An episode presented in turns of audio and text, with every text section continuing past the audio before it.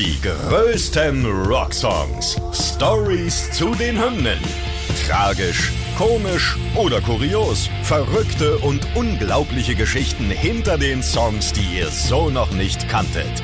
Ihr hört einen Original-Podcast von Radio Bob, Deutschlands Rockradio. Diesmal wieder mit den beiden Kaffee-Junkies aus Bobs Morgen, Carsten Weyers. Und Saskia Schenk, Kaffee steht bereit. Lass uns reden. Heute Walk This Way von Aerosmith. So I took a big chance at the high school dance with a missy who was ready to play. Wasn't me she was fooling, cause she knew what she was doing when she taught me how to walk this way. She told me to walk this way, talk this way. Also, Rockstars sind ganz schöne Schusselköpfe, ne? Wahrscheinlich liegt es am übermäßigen Drogenkonsum. Könnte sein. Oder daran, ja, dass die auch immer so busy sind, ne, überall unterwegs. Ich meine, guck mal, Kirk Hammett von Metallica hat zum Beispiel mal sein iPhone verloren, wo irgendwie tausende von Riff-Ideen drauf waren. Dann ist ja auch schon mal bei U2 ein Computer mit einem komplett fertigen Album abhanden gekommen. Und bei Steven Tyler war es der Liedtext zu diesem Song Walk This Way. Unvorstellbar, aber wahr. Hat er nämlich im Taxi vergessen damals. Die Geschichte dazu erzählen wir euch gleich. Äh, vielleicht vorher mal ein kurzes Wort dazu, worum es eigentlich geht in dem Song. Es geht wie bei vielen Songs von Aerosmith um Sex.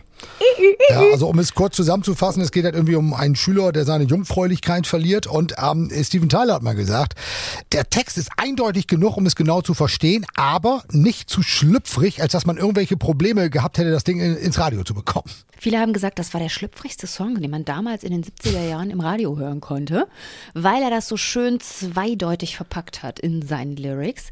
Es war die zweite Single vom Album Toys in the Attic, das dritte Album von Aerosmith.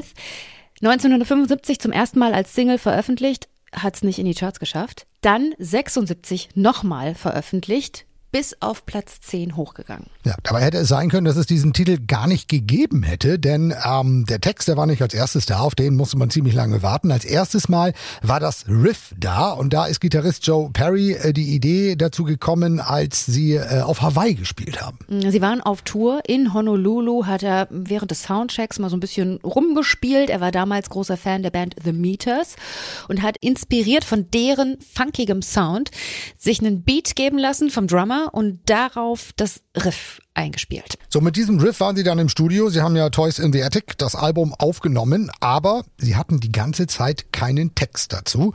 Und dann hat Steven Tyler gesagt, okay, komm, ich setz mich mal hin und lass mir was einfallen und hat dann im Hotelzimmer, als sie in New York bei den Aufnahmen waren, den Text dazu geschrieben. Und vorher hatten sie wirklich so einen kleinen kreativen Durchhänger. Sie mussten sogar erstmal eine Pause einlegen, sind dem Aufnahmestudio gegenüberliegend ins Kino gegangen und haben sich Mel Brooks Young Frankenstein angeguckt. Und da kam die Idee, zumindest erstmal zum Titel für den Song Walk This Way, weil das ein Satz ist, den eine Figur aus diesem Film immer gesagt hat. Das nimmt Steven, geht auf sein Hotelzimmer und mit letzter Kraft aus seinen Fingern hat er sich diesen genialen Songtext herausgesogen in einer Nachtsession, morgens sich ins Taxi gesetzt und ihn im Taxi vergessen auf dem Weg zum Studio. Das war doof. Sure enough, I lost it, and the guys love to come to me and go, "Well, what you what do you got? Did you write any lyrics?" And this is the next day, and I'm burnt to a crisp from writing the song, "The Bed."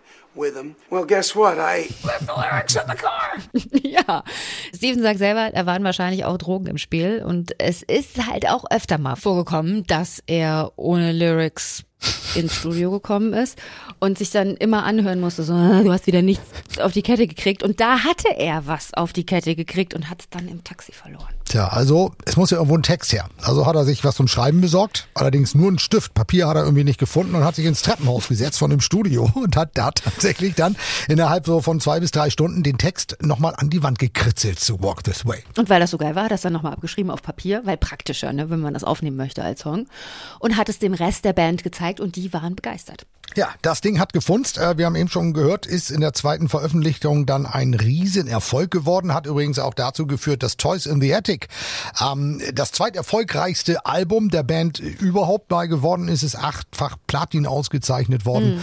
und ist von daher wirklich eine wahnsinnig erfolgreiche Nummer, die allerdings, und das ist das Interessante, mhm. die meisten Menschen gar nicht in der Originalversion kennen. Denn die Coverversion, über zehn Jahre später, aus dem Jahr 1986, ist noch mal erfolgreicher.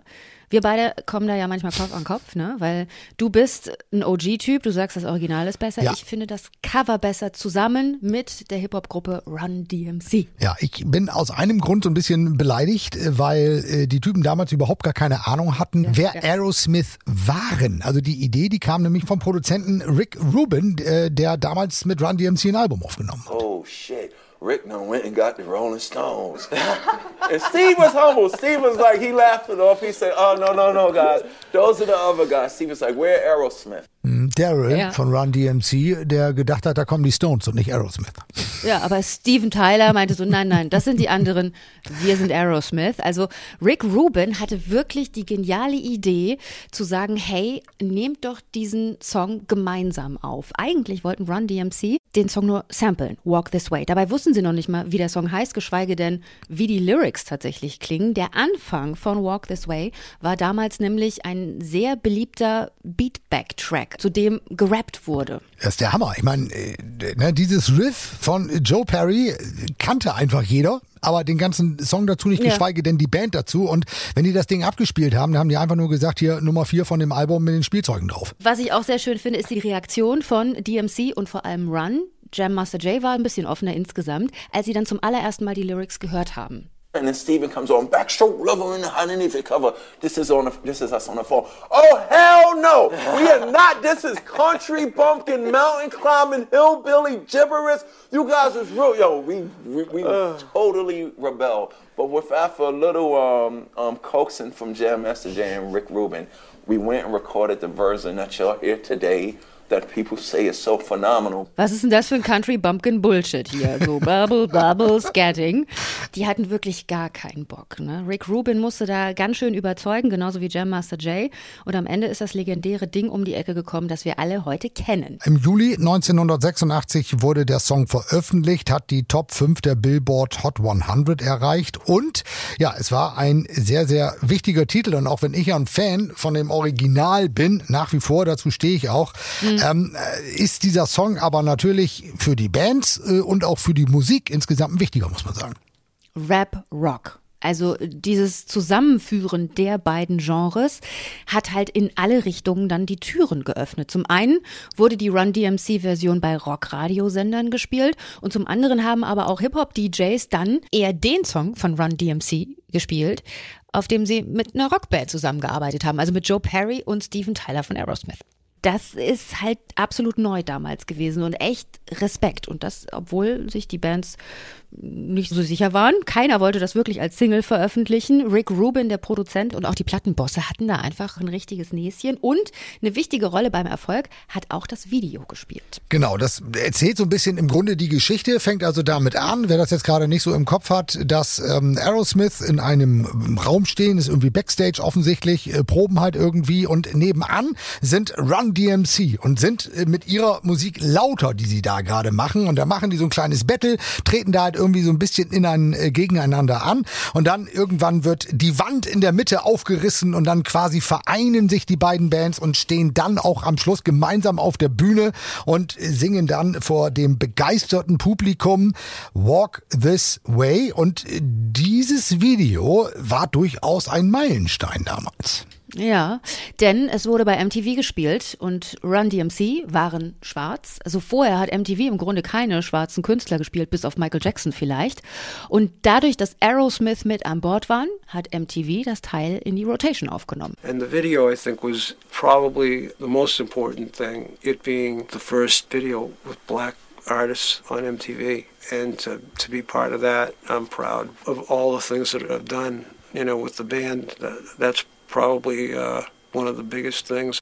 Aerosmith-Gitarrist Joe Perry sagt ja nochmal ganz klar, dass das eigentlich das ist, äh, worauf er am stolzesten ist bei der ganzen mhm. Nummer. Wirklich dieses Video, er hat ja gerade nochmal gesagt, womöglich das erste Video, äh, in dem überhaupt Schwarze aufgetaucht sind. Und dass er Teil davon war, dieses Video also bei MTV entsprechend so prominent zu platzieren, das ist eine tolle Sache. Unterm Strich war es genau das, was diesen Song einmalig gemacht hat, dass die beiden zusammengearbeitet haben. Egal wie wenig sie das wollten. Zum einen war es das Comeback für Aerosmith, zum anderen der ganz große Durchbruch für Run DMC. Und das weiß auch Daryl von den Hip-Hoppern, dass man manchmal vielleicht über seinen eigenen Schatten springen muss. But here's me and Run. After that, we was leaving the studio. Time for us to go home because we mm -hmm. laid our vocals. We looked at everybody in that room and said, y'all can be happy as you want, but y'all better not put this record out as a single. You know, I go to a lot of high schools and middle schools, mm-hmm. and I talk to the kids, and I always say, always be open to try something new because it might not just only change your life, it could change the world. If Run DMC would have did it the way we did it with them, without them, it mm, went. Yeah. But because we did it with them, changed everything. Ja. Seid offen, seid tolerant. Das ist im Grunde die Botschaft, die äh, Daryl äh, verbreitet. Er ist auch viel an Schulen zum Beispiel unterwegs und hält dort äh, Reden und äh, erzählt so ein bisschen aus seinem Leben.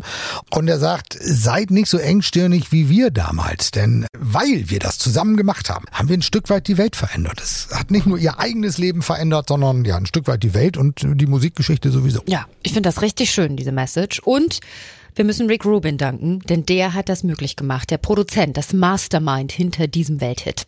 Und Carsten, jetzt wo hm. du so ein bisschen hm. von Daryl gehört hast, dass er sich auch äh, verändert hat. Findest du die jetzt immer noch so doof oder? Musikalisch mag ich immer noch mehr das Original, aber äh, okay. das äh, Remake wahnsinnig wichtiger Titel. Ja, und wir verzeihen ihnen, dass sie damals Aerosmith mit den Rolling Stones verwechselt haben. Okay.